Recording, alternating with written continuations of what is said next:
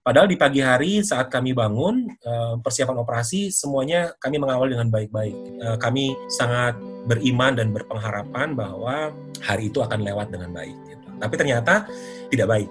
Gitu. Tapi yang jelas saat itu bukan sedih yang saya rasakan. Hmm. Yang saya rasakan saat itu adalah marah. Oh. Saya marah dengan Tuhan. Welcome to Mars Venus Podcast.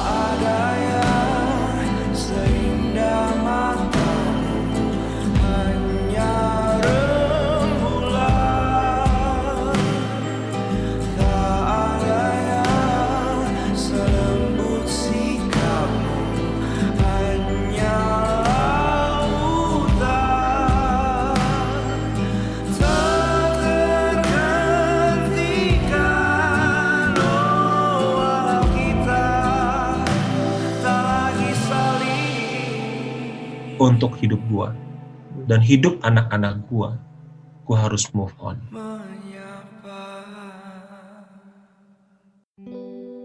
Beb, ya. udah lama nih kita nggak buat podcast ya? Iya, udah lama banget ya. Udah hampir sebulan kita vakum. Sorry banget buat temen-temen yang ngedengerin, uh, kita jadi agak vakum cukup panjang. Tapi kita bawa dengan lumayan fresh nih, Beb. Wah, apa tuh? Karena kita kita kepikiran banget sebelumnya hmm. sebelum masa pandemi ini hmm. bahwa kita sebenarnya mau ngundang uh, beberapa teman-teman kita yang buat kita uh, itu sangat ngebantu kita juga ya. Hmm. Uh, kita kita tahu kehidupan pernikahan mereka uh, bahkan ada beberapa uh, teman-teman yang kita pengen undang juga ya kita tahu kehidupannya ya, seperti apa bisa kasih insight lah buat hmm. kita di podcast Max Venus kita ini betul. sebenarnya dan hari ini spesial banget hmm. uh, kita akhirnya berhasil mendatangkan yeah. orang Ya. Padahal lagi di masa pandemi. Masih, ya. Tapi kita malah melakukannya di ini. Ya. Dan anyway, teman-teman, kita baru pertama kali melakukan podcast ini menggunakan aplikasi media ketiga ya. Dan hopefully apa yang kita obrolin dan uh, narasumber kita obrolin tuh suaranya terdengar dengan jelas ya. Kalau misalnya enggak, ya mohon dimaklumi karena ini juga kali pertama buat kita uh, menggunakan media ketiga. But anyway, tanpa panjang lebar, Beb, uh, ini hmm. siapa sih yang kita mau ajak ngobrol ini? Beliau adalah seorang yang sangat inspiratif ya. Allah ini kayak, kayak kita lagi seminar nih. Iya. nah, aku sih uh, look up banget ke Temen, dia. Uh, Aku tahu dia dari tahun 2012 dan uh, mungkin teman-teman udah mulai kelihatan kita mau bahas apa di judul podcast kita ya hari ini. Langsung Bapak Cibapa Om Oh, manggilnya apa oh, sih gue? Kakak, kakak, ya kakak Yosi Martinus. Halo. Halo Kak Yosi. Hai, selamat siang menjelang sore. Hai. Ketahuan nih rekamannya siang.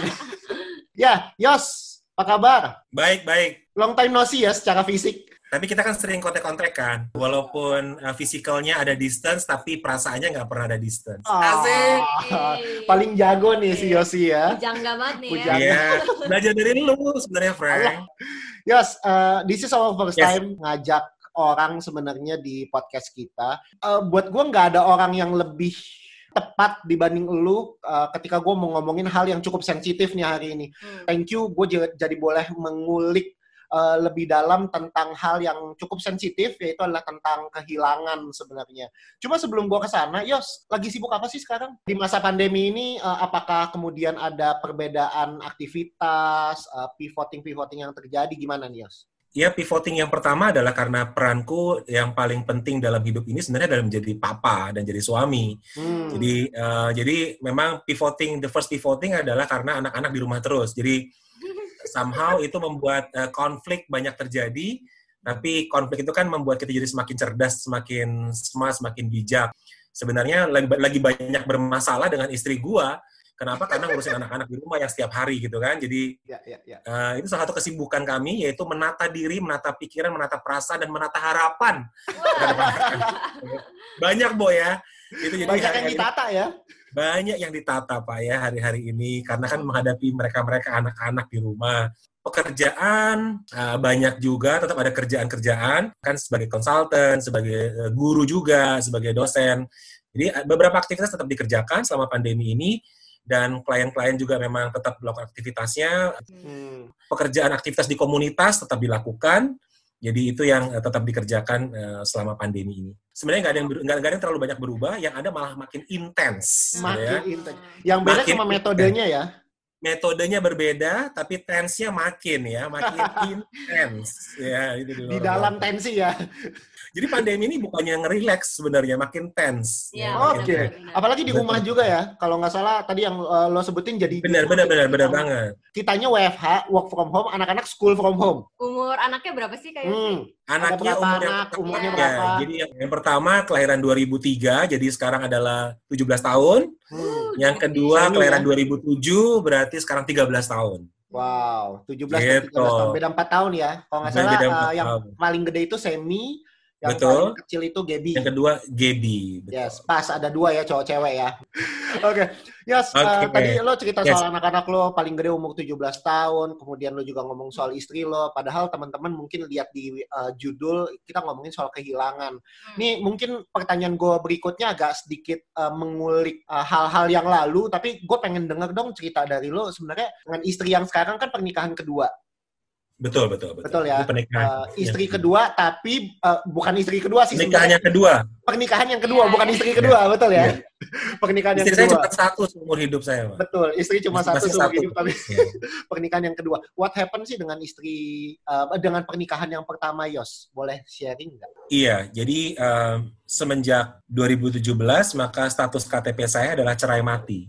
hmm. gitu jadi 2017 jadi ya istri saya berpulang panggil Tuhan itu di 2017 oleh karena sakit oleh karena sakit yang sebenarnya tidak pernah dipikirkan bahwa itu akan terjadi Hmm. karena semua hal menuju hari-hari berpulangnya almarhum itu eh, segala sesuatunya sudah dipersiapkan dengan baik. Jadi apa yang dipikirkan dan direncanakan itu tiba-tiba. Jadi benar-benar eh, suddenly happen in my life. Gitu. Jadi eh, kalau misalnya em, saya bukan mengcompare siapa pun ya. Misalnya ada seseorang yang pasangannya sakit cukup panjang gitu ya Iya. terus kemudian bolak-balik eh, sakit dan segala macam halnya mungkin ada persiapan. Walau tidak memang meninggal tidak ada persiapan anyway. Hari-hari itu tuh hari-hari yang penuh pengharapan buat saya sebenarnya dan istri saya almarhum bahwa dia akan eh, lepas dari penyakitnya karena satu tindakan operasi. Kami berdua saat itu di dalam faith kami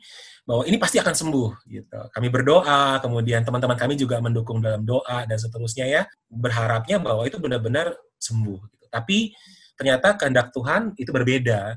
Yang diizinkan oleh Tuhan terjadi dalam kehidupan saya adalah istri saya berpulang di eh, hari itu. Beliau berpulang kurang lebih sekitar, eh, maksudnya in medic ya, in medic itu kurang lebih sekitar setengah lima sore gitu ya, setengah lima sore. Padahal di pagi hari saat kami bangun eh, persiapan operasi semuanya kami mengawal dengan baik-baik. Eh, we start uh, the day with prayer, kemudian rekan-rekan kami juga berdoa buat kami. Terus bahkan almarhum meminta untuk dia difoto, mengirimkan kepada teman-teman di komunitas kami, bilang bahwa, hey share to our friends bahwa I'm good gitu dan see you soon, very soon, I'll be back to you. Uh, and Saturday besoknya gitu ya, hopefully we can meet again. So be there and pray for me. Uh, dan berharap banget karena dok- dokter saat itu mengatakan bahwa paling proses operasi akan memakan waktu kurang lebih sekitar setengah hari. Jadi uh, kami sungguh berharap seperti itu. Dan hari itu memang anak-anak juga sedang pergi um, field trip. Jadi actually walaupun sedang menghadapi operasi, tapi um, in life hari itu semuanya begitu normal. Semua baik-baik saja dan uh, kami sangat beriman dan berpengharapan bahwa hari itu akan lewat dengan baik. Gitu. Tapi ternyata tidak baik. Hmm. Gitu. ya, ya, ya. dan apa yang dirasakan ketika itu juga seluruh bumi Hmm. hancur gitu ya Soalnya sebenarnya Kak Yosi sama sekali nggak mempersiapkan ada kemungkinan untuk itu ya Kak. Ya. Maksudnya pasti 100% Iya. sembuh lah ya dengan operasi. Karena pada umumnya mungkin eh, sakit itu bisa sembuh ya Kak dengan operasi. Betul, karena Hmm. beliau yang memegang ini adalah dokter spesialis dan timnya itu sudah beberapa kali melakukan tindakan yang sama, Oh, bahkan dengan kasus yang sangat berat. oke. Ternyata apa yang direncanakan dan dipikirkan manusia itu belum tentu sama dengan apa yang dirancangkan oleh Tuhan. Iya. Secanggih apa pun dokter yang menangani kita. ya, ya, ya. life is full of surprises dan That's true. sering kali uh, surprise itu ada yang buat kita tersenyum, ada yang buat kita menangis, tapi surprise itu ya at the end akan buat kita belajar, nggak selalu buat kita senang. I agree, tapi, I agree. Tapi selalu buat kita belajar itu uh, yang maha kuasa lah ya kedaulatannya Tuhan adalah seperti itu full of surprises yeah. yang kita sendiri nggak yeah. bisa bayangin dalam dalam uh, kepala kita sebenarnya. Yeah. Uh, Yos izinkan gue sebut nama istri lo boleh? Oh boleh boleh boleh. Boleh istri lo yang sebelumnya yang. Which kamu juga tahu kan? Iya iya. Iya ya, betul. Uh, Susan, boleh cerita nggak? Gue mau flashback sebentar nih. Kan anak lu sekarang 17 tahun. Berarti yang paling gede maksud gue uh, 17 hmm. tahun. Hmm. Berarti pernikahan lo sudah berapa lama ya sama Susan? Kami menikah 2002. Hmm. Oh. 2002 kemudian berpulang di 2017. Berarti uh, waktu itu mau merayakan yang ke-15. Wow, mau merayakan mau ke-15 merayakan. tahun justru. Yeah. Yeah. 15 tahun perjalanan lo seperti hmm. apa sih? Boleh ceritain secara singkat nggak 15 tahun perjalanan pernikahan? Apa yang lo rasakan? Apa yang lo uh, lihat? Mungkin apa yang bisa lo sharingkan pelajari dari kehidupan pernikahan lo 15 tahun dengan Susan pertanyaan yang sangat bagus sekali pak. Bapak menikah berapa lama pak? Kami baru dua tahun. oke. Okay. apa yang bapak rasakan selama dua tahun pak? ya masih honeymoon lah ya. All things uh, masih good. Ya kalau ngomong bosen ya belum bosen. Setiap hari masih happy. Ya konflik-konflik okay. ada. Tapi katanya yang gue dengar ya di, di tahun ke-8 sampai tahun ke-10 kan konflik paling intens. Wow. Yang kayak gitu-gitu ya kita belum ngerasain. Selama 15 tahun menikah tetap ada di atas, ada di bawah. Kita eh, namanya hidup tapi kalau dikatakan ujung akhirnya, lagi-lagi seperti tadi Frankie bilang, bahwa um, hidup itu loh ujungnya nanti apa pun surprise-nya, apa pun keadaannya, we learn a lot hmm. uh, tentang, tentang hidup gitu.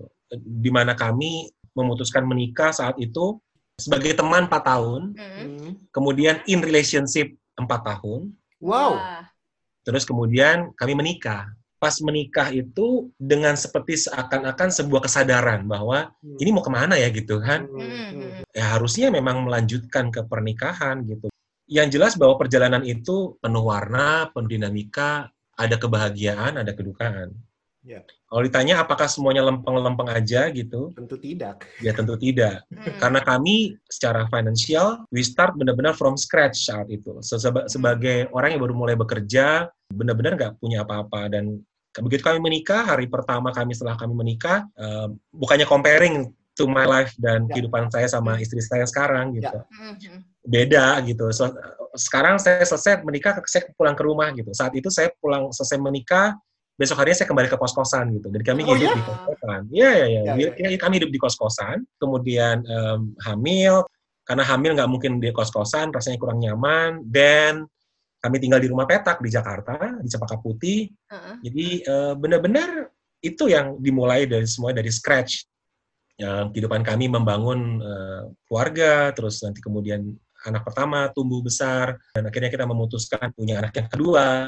Kedewasaan kami mulai bertumbuh terus kemudian uh, income juga mulai meningkat. Hmm. akhirnya mem memutuskan untuk juga tinggal di Sentul dan kemudian memutuskan untuk uh, mulai kredit rumah. Jadi hmm seperti manusia normal yang kebanyakan gitu. Kalau ditanya apakah lu lempeng-lempeng lagi? Enggak juga, lagi-lagi. Benar banget kamu bilang 8 tahun is very very critical, terutama buat para pria. Mungkin kamu adalah orang yang uh, kesekian yang juga aku ceritain buat uh, Frankie dan Teca. Hmm. 2009 2010 saya pernah dalam kondisi yang um, ya salah gitu ya, melakukan apa hal yang tidak seharusnya saya lakukan gitu. Mencoba untuk bermain-main dengan yang namanya pernikahan itu tuh salah banget. Itu yang saya lakukan saat itu. Jadi hmm. saya salah melakukan kesalahan dan itu luar biasa banget karena proses forgiving dari almarhum itu membutuhkan waktu. Itu yang hmm. dahsyat sekali. Dan saya berproses, saya bilang bahwa saya harus do something for uh, hmm. others life gitu. Karena kalau mulai sibuk dengan mengumpulkan uang dan segala macam halnya sendiri yang dipikirin, ternyata pria banyak yang bisa jatuh gitu. Dan oh I'm I'm one of them gitu yang pernah jatuh di situ dan merasa bahwa I'm okay, uh, my family okay, dan kemudian uh, my business juga okay. Hmm. Mulai deh nakal gitu. Tidak melakukan secara fisikal, tapi walaupun emosional, I know it's uh, it's wrong gitu. Yeah. It's not it's not proper in marriage life.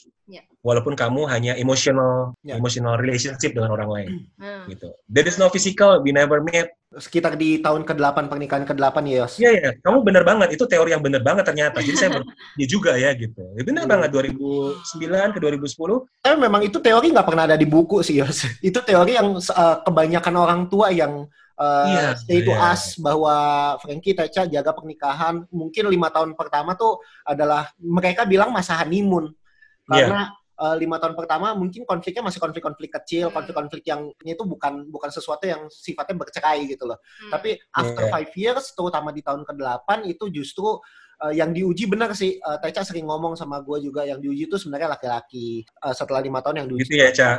Nah, Jadi gue juga suka- sering ngomong sama Teca, tolong uh, jaga jaga gua gitu. Karena ya gua nggak tahu nih di tahun ke-8 gua akan, akan seperti apa. Tapi di sekarang sih gua gua berani bilang ya hopefully gua bisa ngejaga. Tapi ya gue butuh benar kata lo, butuh komunitas, butuh orang lain, butuh orang yang lebih kuat yang uh, kita harus ada di dalamnya gitu ya, ya. Kalau enggak mudah banget jatuh.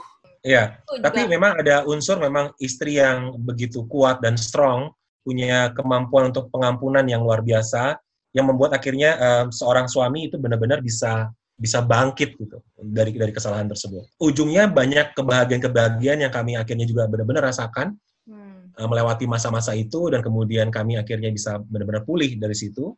Kami bisa saling mengasihi dan menyayangi kembali. Itu dia sih.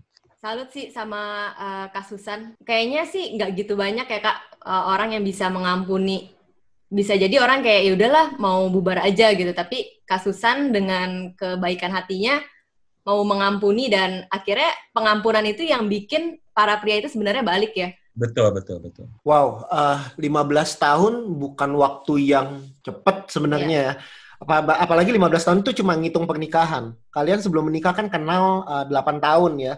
Dari mulai temenan sampai ke menjalin hubungan sebelum pernikahan itu kan 8 tahun plus 15 tahun 23 tahun kalian bersama sebenarnya. Nggak ada yang siap dengan kondisi Susan ketika itu gue setuju karena kan gue juga eh, sedikit banyak ngikutin ya kisah eh, pada zaman itu Yos. Ya. Boleh ceritain sedikit nggak Yos eh, flashback eh, Susan sebenarnya sakit apa sih? Kemudian Hmm. diagnosanya eh, apa? Apakah separah itu sampai harus dioperasi besar?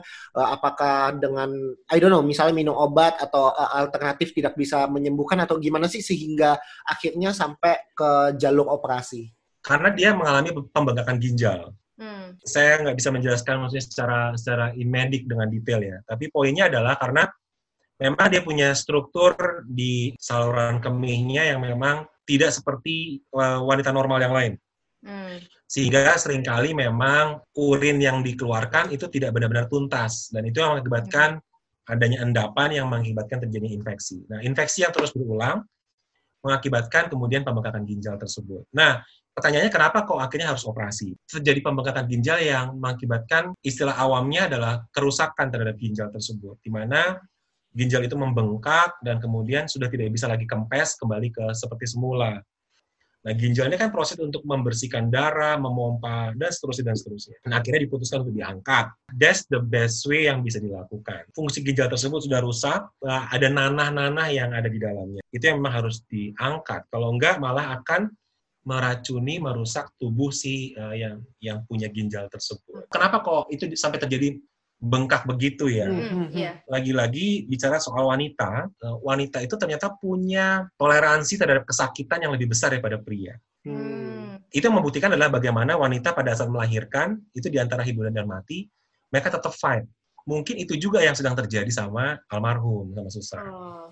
Bahwa hidupnya dia kan harus terus berjalan dengan aktivitas dia sebagai eh, mama, Hmm. Sebagai pengajar, sebagai dosen, sebagai konsultan, Hmm. segala sesuatu dilakukan tetap aja setiap harinya gitu. Dia nggak nggak berusaha untuk merasakan Hmm. ya sama hal dengan wanita-wanita kalau misalnya dia pakai heels maka kan kesimpulannya dia pikir capek karena jalan dan seterusnya karena berdiri udah sampai rumah dia berasa pegel pinggangnya pulang ya tinggal angkat kaki Hmm. habis itu begitu Hmm. angkat kaki kelar ototnya lemes kembali Hmm. dan seterusnya gitu-gitu aja Hmm. jadi tiba-tiba tapi kemudian kenapa dia demam demam demam yang berkelanjutan nggak sembuh-sembuh nah akhirnya terdeteksi lah itulah penyebabnya Oke. jadi tetap nggak bermasalah dengan proses kencing buang air kecil ke belakang karena masih ada ginjal yang persatu. Hmm. Itu ngerinya. Nggak Jadi tetap ya. hidup tetap berjalan. Hmm. Yeah. Dan ketahuannya itu justru pas udah bengkak gitu ya, Yos? Betul. Pas udah bengkak. Ketika ketahuan itu pas sudah bengkak dan dalam waktu dekat itu uh, diputuskan untuk operasi. Betul. Oh, jadi sebenarnya prosesnya itu cepet. lumayan cepat ya uh-uh. dari cepet, cepet. Uh, mulai kelihatan sakit demam dan lain sebagainya didiagnosa oh ternyata ada something di ginjalnya dan dalam waktu dekat udah operasi aja dan relatif Seharusnya memang di Februari, tapi mundur karena um, dokter berpikir nggak apa masih nggak apa-apa masih bisa ditoleransi. Oh. Kasih obat dulu, bukan untuk mengecilkan tapi hanya untuk menekan infeksi yang ada. Terus kemudian tadinya mau dibikin uh, di, di awal Maret, kemudian nggak jadi di awal Maret karena saya mau ulang tahun. Hmm. Oh. Jadi uh, dia bilang bahwa ya nanti dimundur aja di akhir Maret hmm. supaya nggak gangguin uh, saya ulang tahun gitu. Hmm. Jadi yaudah gimana kalau di uh, akhir Maret? Akhirnya diputuskanlah di akhir Maret. Uh, beliau berpulang di bulan Maret. Hmm. Gitulah ceritanya Frank Keca. Wow. Speechless. Gue nggak tahu sih, tuh pasti rasanya campur aduk sih Yos. Gue iya. yakin yeah. banget uh, dari pagi yang lo cerita everything masih baik-baik saja. Hmm. Bahkan kalian sempat berdoa bersama, uh, meminta Tuhan, iya, meminta Tuhan tentang kelancaran operasi hari itu bahkan anak-anak masih melakukan aktivitas seperti biasanya yeah, yeah. dan ketika that things happened apa lu gue tahu pasti sedih sih perasa perasaannya tapi gue pengen coba dong dielaborasi uh, apa sih yang uh, lo rasain ketika itu terus bagaimana cara lo kasih tahu anak-anak yeah. dan uh, apa yang di kepala lo untuk nih ke depannya gimana gue nggak kebayang sih tapi gue pengen tahu sih dari lo gimana sih Yos kalau yang pernah baca uh, buku Seven Habits tahu tentang cerita yang seorang ayah pulang dari hmm. mengantarkan uh, istrinya dan kemudian dia dengan anak-anaknya yang ribut banget di kereta. Hmm. Mungkin itulah kejadian yang saya alami hari itu. Benar-benar don't know what to do dan seterusnya. Kalau bicara soal perasaan, ya sama yang kamu bilang tadi. Tapi yang jelas saat itu bukan sedih yang saya rasakan. Hmm. Yang saya rasakan saat itu adalah marah. Oh. Saya marah dengan Tuhan. Hmm. Nah, karena saya sungguh tahu tentang kehidupan saya dan istri saya saat itu. Hmm. Bahwa kami semuanya itu hmm. di dalam track yang benar, di dalam kehidupan kami yang benar, dan seterusnya. Tapi kenapa kok tiba-tiba hal itu terjadi? Kenapa kok saya orangnya yang Tuhan berikan kayak begitu, surprise yang kayak begitu. Saat itu saya marah banget. Saya sekarang baru memahami bahwa ya namanya yang ditolong sama Tuhan gitu. Saat itu benar-benar diberikan kekuatan yang supranatural barangkali saya akhirnya di dalam diri saya saya melakukan self affirmation mengatakan kepada diri saya bahwa uh, kamu harus kuat untuk menghadapi anak-anak ini. Hmm. Jadi sore itu ya saya call mereka satu persatu. Hmm. Karena saya masih di rumah sakit, anak-anak mereka ada di Sentul. So I call them bahwa uh, mamanya sudah nggak ada. Hmm. Jadi ya marah sama Tuhan personally, tapi di saat yang bersamaan ada supernatural power yang membuat saya tetap bisa berkata bahwa sama anak-anak eh, mamanya nggak ada dan kalian bersama dengan papa. Guys, you with me. Jangan takut, pokoknya ada apa-apa, pokoknya sama papa. Kita sekarang bertiga. Hmm. Kita sekarang bertiga. Kalau ditanya eh, bagaimana persiapan ngadepin hari esok dan segala macam, nggak kepikir Frank Teca. Yang saya pikirkan hari itu cuma satu adalah anak-anak saya. Mereka tahu bahwa masih ada saya yang mereka bisa bersandar uh, honestly anak-anak lebih dekat ke mamanya. Dan kalau mau tahu cerita yang sekarang juga sama, close to dengan bundanya. Karena memang mungkin gaya saya, kesibukan saya. Hmm. Jadi mereka lebih belongs to their mom. Jadi itulah kejadiannya. Saya harus memastikan bahwa saya hadir, bukan cuma ada hmm. di dalam kehidupannya anak-anak saya. Jadi being present for them, eh, hey, lu bisa uh, ngandelin gue walaupun lu nggak ada mama hari ini. Hmm. Gitu. Jadi makanya selalu bertiga, selalu bertiga, selalu hmm. bertiga. Gitu. Mereka sangat-sangat kehilangan luar biasa. Aku orang yang dewasa sebagai pasangannya kehilangan banget. Tapi anak-anak mereka langsung kayak nggak punya ini masa depan gue gimana ya, gitu. nggak punya pegangan. Iya kehilangan jangkar lah ya mereka. Pedih sih waktu harus ngomong ke anak-anak, kita sekarang cuma bertiga gitu ya kak. Tadi pas kayak sih ngomong gitu sih aku nyes banget sih rasanya. Kita cuma bertiga, yaudah kita harus jalanin ini bareng-bareng bertiga. Dan ya. saat itu reaksi anak-anak gimana tuh kak? Ya mereka, terutama si kakak, si Semi itu kan dia dari kecil alergi ya. Hmm. Alerginya itu larinya seringnya ke pilek, ke batuk. Ya mamanya kan take care banget hal itu.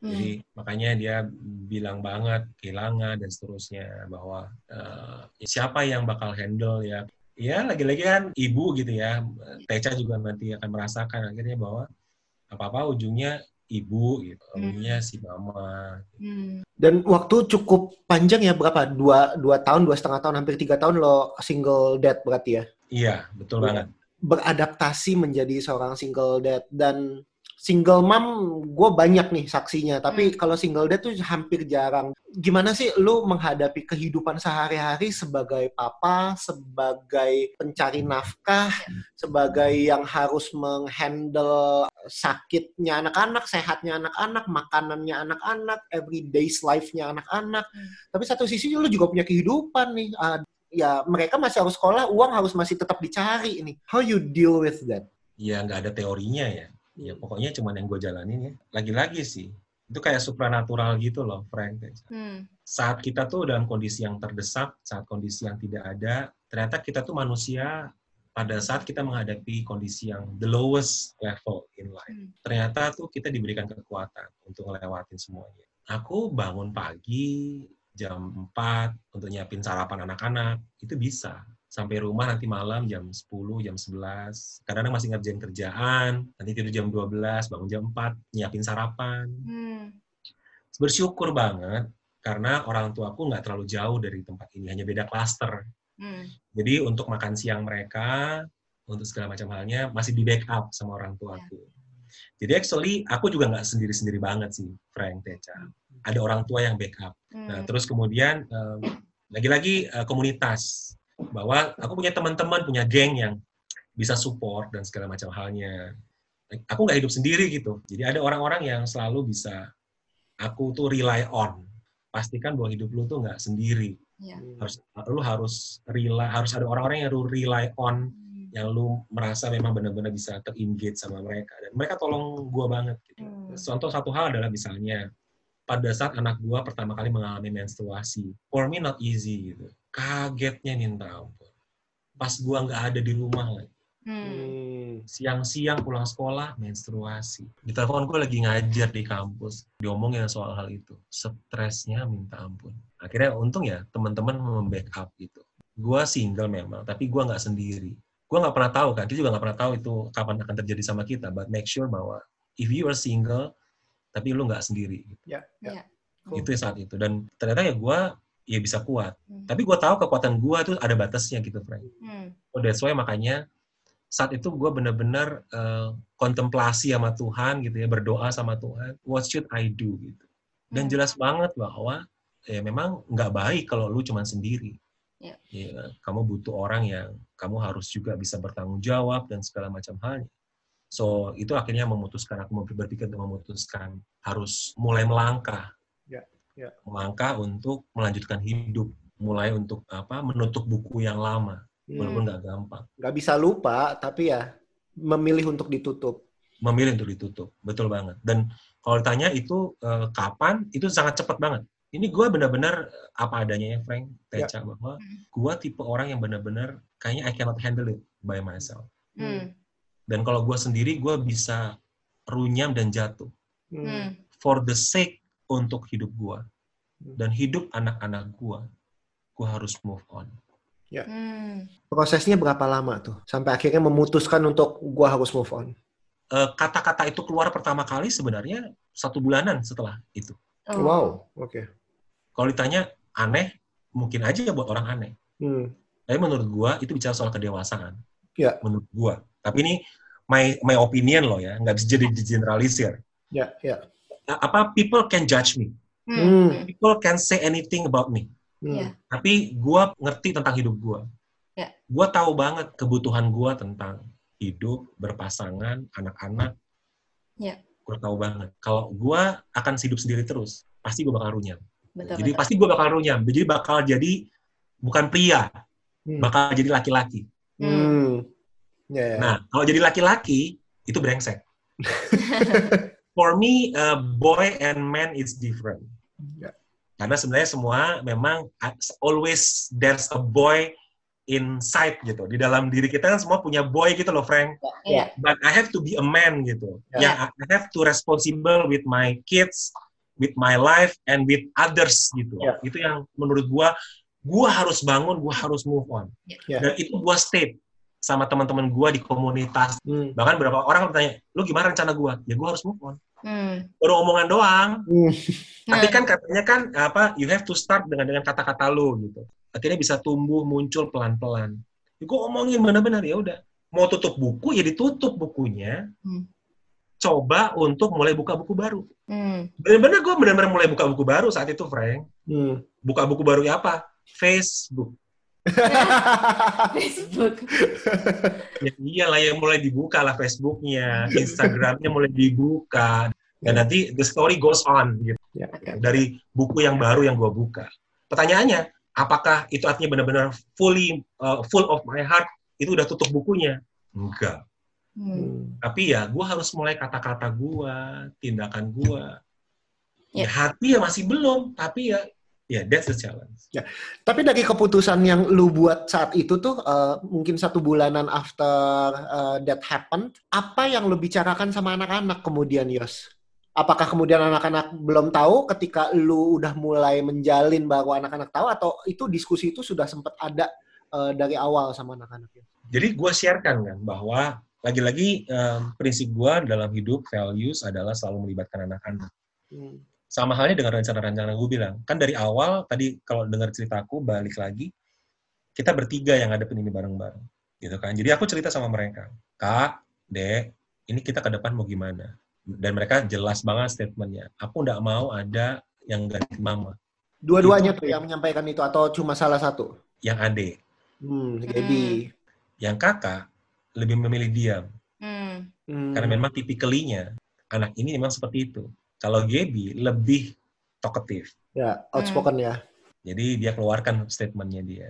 Dengan statement tersebut, bagian saya adalah spiritually saya berdoa, eh, benar-benar coba untuk benar-benar mendekat kepada Tuhan, berdoa minta petunjuknya lah ya, seperti apa yang harus saya lakukan dan seterusnya. Nah, Lagi-lagi, saya nggak sendiri. Saya tidak melakukannya sendirian. Saya bagikan kepada teman-teman saya. Hmm. Teman-teman saya mengingatkan sama mereka berdua, sama anak-anak. Lu tuh nggak nggak hanya bertiga. Lu tuh ada kita-kita lu ada orang-orang lain yang juga carry sama lu. Intinya pelan-pelan dijelaskan bahwa sebenarnya banyak yang sayang sama mereka. Izinkan untuk orang-orang mengasihi kalian dan menyayangi kalian. Hmm. Karena kan nggak mungkin juga kalau papa kamu cuma sendirian. Intinya saya tidak hanya sendiri, saya lagi-lagi melibatkan teman-teman saya. Ya. Berjalannya waktu, mereka saya ajak untuk mikir. Itu mulai di akhir 2017, mulai di pertengahan sampai ke akhir, saya itu mulai untuk menumbuhkan sama mereka kebutuhan itu. Lu beneran apa nggak kepikiran untuk e, bisa hidup lebih baik lagi kita, lebih tertata, dan segala macam halnya. Mereka masih dalam penolakan. Saat itu sudah saya mulai berkenalan, termasuk dengan yang istri saya yang sekarang, itu saya sudah mulai berkenalan, sudah mulai untuk membangun hubungan sebagai teman gitu. Intinya mencoba untuk membuka hubungan dengan yang baru. Karena kalau saya bilang saya tutup buku, saya bilang move on, tapi saya nggak melangkah, Hmm. ya pasti nggak bakal jadi. Ya. Jadi makanya saya mulai deh membangun hubungan dengan, termasuk yang istri saya, mulai berkenalan dan seterusnya, mulai menjalin hubungan lebih dekat. Walaupun memang saat itu ya sebagai teman gitu. Wow. Mungkin aku balik sedikit ya kak ke titik poin waktu Kayosi masih grieving. Aku sih kayak berusaha menempatkan aku di posisi Kayosi ya. Soalnya aku memang ketakutan terbesar aku sebenarnya bukan nggak ada uang atau apa pun, tapi ketakutan terbesar aku adalah ditinggal meninggal itu jadi beban terbesar aku lah kalau ngebayangin itu.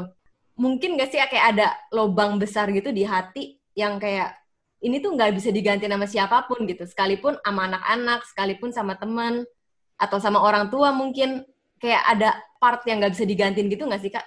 Dan gimana Kak Yosi menghadapi part yang nggak bisa digantiin itu? Tujuh sih ya kalau dibilang part itu. Hmm. Itu nyesek sebenarnya pada saat lagi tidur malam. Hmm. Ya tidur malam itu kan biasanya kan kita ada ngobrol-ngobrol dan segala macam sebelum tidur. Itu benar-benar sendiri kalau saat lampu udah dimatikan, itu benar-benar kayak hidup lu udah gelap gitu. Hmm. Hmm. Itulah segelap lampu dimatikan. Itulah gambarannya. Ya emang bener kosong dan memang benar-benar nggak bisa digantikan sama siapa pun gitu. Dan itu maksudnya konteksnya adalah istri gitu ya. Iya. Bahwa harusnya ada sosok pribadi yang ada di sebelah gua malam ini gitu untuk ngobrol dan berbagi cerita tentang apa yang hari ini sudah kulewatin. Lagi-lagi teman nggak bisa menggantikan. Ya. Ya. Orang tua nggak bisa menggantikan gitu. Paling mereka cuma mengatakan bahwa be strong dan segala Ya, macam. Ya, ya, ya, ya, ya, be strong. Mereka cuma bisa eh, ngasih kekuatan, tapi sebenarnya kadang-kadang kata-kata itu nggak cukup gitu loh kak. Kayak gue tahu banget. sih gue harus kuat, tapi gimana caranya gitu. Iya betul. Ya Hmm. memang nggak ada yang bisa diga- nggak ada yang bisa menggantikan. Memang butuh Ya. butuh sosok gitu, butuh sosok yang Bisa. ya bercerita berbagi hidup lah ya. Lu bayangin gitu pulang ke rumah ketemunya sama anak-anak dengan challenge doang gitu ya, dengan tantangan yang ada gitu. Terus lu mau bagi cerita tentang di pekerjaan dan segala macam itu kan nggak bisa nyambung. Hmm, hmm, hmm. Tapi sama teman-teman lu segala macam, teman-teman gaul di komunitas atau di mana pun, kalau mau berbagi sama mereka juga, mereka juga punya kehidupan mereka sendiri. Jadi, yo piye ya? Ya udah jadi kayak benar-benar tuh balik ke kamar tuh pada saat hari-hari itu, Hmm. TV tuh nyala terus tuh di kamar Hmm. Hmm. supaya ada suara di kamar. Ya. Kalau dikatakan berdoa ya oke lah berdoa gitu ya. Memang harus berdoa, tapi hal-hal yang lain tuh yang gue lakuin yaitu TV nggak boleh mati. Ya, ya, ya. Eh, selalu ada suara gitu supaya jangan sampai suara di dalam pikiran gue yang lebih keras gitu pertanyaan lu berat banget sih hari ini luar biasa loh saya lagi menata emosi saya ini Aduh, ya ya ya. Kasih loh dahsyat Gue yang dengar juga, padahal gue Ya, ya. uh, sebagian besar sih gue udah tahu. Cuma pas dengar lagi tuh kayak gak bisa bayangin gue Yos. Jadi lu tuh nggak benar-benar gak bisa bayangin. Nggak siap, nggak siap. Nggak siap, bener. Walaupun gak ada yang siap, ya lu juga nggak siap. Gue tahu. Ya, Yos, uh, ada banyak nih yang datang pertanyaan ke kita menanyakan bagaimana coping dengan uh, kehilangan. Ada beberapa yang ngomong memang kehilangannya uh, belum ketika menikah, Hmm. mereka pacaran, uh, kemudian mau menikah tapi kehilangan uh, pacarnya itu dipanggil Tuhan. Mereka tuh rasanya ada beberapa yang bilang kayak gue udah gak mau jalin hubungan sama siapa pun lagi Hmm. dan lain sebagainya. Gimana sih kalau ada orang yang akhirnya apa, merasakan hal tersebut, so apa yang harus dilakukan, bagaimana harus deal dengan perasaannya, dengan lu yang sudah 15 tahun nih, pacaran mungkin baru tiga tahun, lima tahun, tanpa mengecilkan uh, umur tiga tahun atau lima tahun atau berapa bulan itu sekalipun ya. Tapi lu yang sudah 15 tahun plus 8 tahun ketemuan sebenarnya total 23 tahun lo kenal sama Susan dan lo harus kehilangan Susan. Bagaimana sih lo harus apa, menghadapi semua perasaan itu dan tantangan-tantangan itu, Yos? ya balik lagi sih sebenarnya soal hidup lu jangan dipimpin sama perasaan Hmm. I know who I am gua tahu banget there's a boy inside of me Hmm. yang gua pasti bakal bisa nggak nggak teratur hidupnya anak-anak gua bisa nggak keurus hidup gua nggak keurus hidup gua nggak bertanggung jawab gitu. jadi kalau gua ada orang yang gua cintai gua bisa memberikan tanggung jawab kehidupan gua sama dia gua akan jauh lebih bersemangat karena gua tahu gua melakukan sesuatu buat seseorang gitu. jadi gua tahu banget gitu I need a person a one yang I have to love for jadi gue harus tahu nih, harus ada orang yang gue cintai dan gue sayangin. Kalau gue sendiri, nah udah pasti brengsek. Ya uang gue maksud gue nikmati sendiri. Hmm. Kagak ada yang gue bahagia sama orang. Gue bilang perasaan gue harus gue kalahin sama tentang understanding tentang diri gue sendiri. Buat yang tiga tahun, empat tahun, lima tahun masih single belum menikah dan ya lu harus tahu juga sebenarnya. Lu tuh siapa? Hmm. Lu tuh bagaimana? Jadi kalian tahu kenapa, the why-nya apa, kamu harus akhirnya move on dan membangun hubungan kembali. Hmm. Pada dasarnya orang tuh memang males untuk bangun hubungan kembali, bangun kepercayaan, bangun ini, nak nu, nak nu. Belum lagi mungkin orang pertanyaan, kok lu cepet amat sih move on-nya? Kok lu ini? Alah, lu ngomong apa sih? Lu tahu hidup gua apa kagak? Hmm. Orang easy to judge dengan bahwa bilang, oh lu baru putus, lu udah nyambung lagi sama yang ini. Ya, ya, Ya ya. terus so what gitu. Emangnya hidup gue ditentukan sama orang lain. Aku gue tahu tentang hidup gue dan aku tahu juga apa yang aku lakukan. As long as gue nggak melukai hidup orang yang sedang aku coba dekati, Ya. aku tetap menghargai dan respect to her. I Hmm. think ya udahlah ya. Hmm. Kadangkala hidup kita dikungkung sama yang namanya nilai sosial Hmm. Iya, iya. ya it's good lu understand mengerti tunduk pada nilai sosial tapi apakah kalau gua melakukan itu berarti gua melanggar nilai sosial Hmm. nilai sosial yang mana yang lu pakai kalau lu ada di posisi gua nah baru lu bisa ngomong Iya karena waktu itu ada aja orang yang mungkin berpikir kayak gitu. Hmm. Atau mungkin pasangan gua kemudian yang Hmm. namanya Aci yang aku sayang. Dan kemudian mungkin aja ada ada yang person yang some of people yang judge ke dia gitu. Eh, lu kok sama Duda? Lu sama apa gitu ya? Kan dia baru aja istri yang meninggal. Pertanyaannya adalah, yang jalanin siapa? Hmm. Gua atau lu? Nah, kalau lu ada di posisi gua, mari kita bicara sama-sama. Ya. Waktu itu, gue saking emosi, gue sampai begitu. Gue bilang, makanya jadi buat yang kehilangan, ayo deh, ya lu harus memang lihat lagi diri lu sendiri. Ya. Kira-kira kalau lu tetap sendiri, bagaimana? Kalau lu merasa fine-fine aja sendiri, nggak apa-apa. Hmm. Nggak apa-apa kalau emang merasa memang sendiri, nggak apa-apa. Ya. Dan gue yakin sih, setiap manusia sebenarnya kebutuhannya sama. Nggak bisa hidup sendiri. Ya. Apalagi Bo yang udah 15 tahun hidup bersama dengan pribadi sosok lain. Hmm. Sendiri itu tuh wow, luar biasa banget.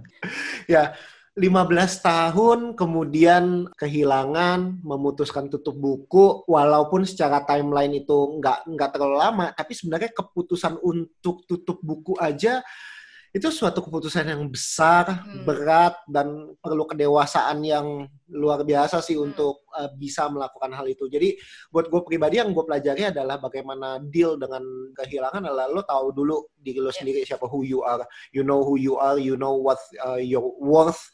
Ketika lo tahu itu, yang lo lihat adalah bagaimana kehidupan lo jangan sampai dipimpin sama perasaan. Karena ya perasaan akan menipu lo akhirnya. Lo terus-terusan mengikuti perasaan ya perasaan tuh naik turun gitu loh sedangkan yang gue belajar dari lo adalah bagaimana lo tetap menatap uh, masa depan yang terbaik ya apa yang terbaik buat diri lo apa yang terbaik buat anak-anak lo kalau konteks menikah kalau misalnya konteksnya masih pacaran apa yang terbaik buat diri lo nih Hmm, hmm, hmm. kalau misalnya ya pacar lo, ya lo grieving wajar karena memang itu orang yang lo sayangin betul-betul. Betul. Apakah lo mau hidup dalam grieving every day Hmm.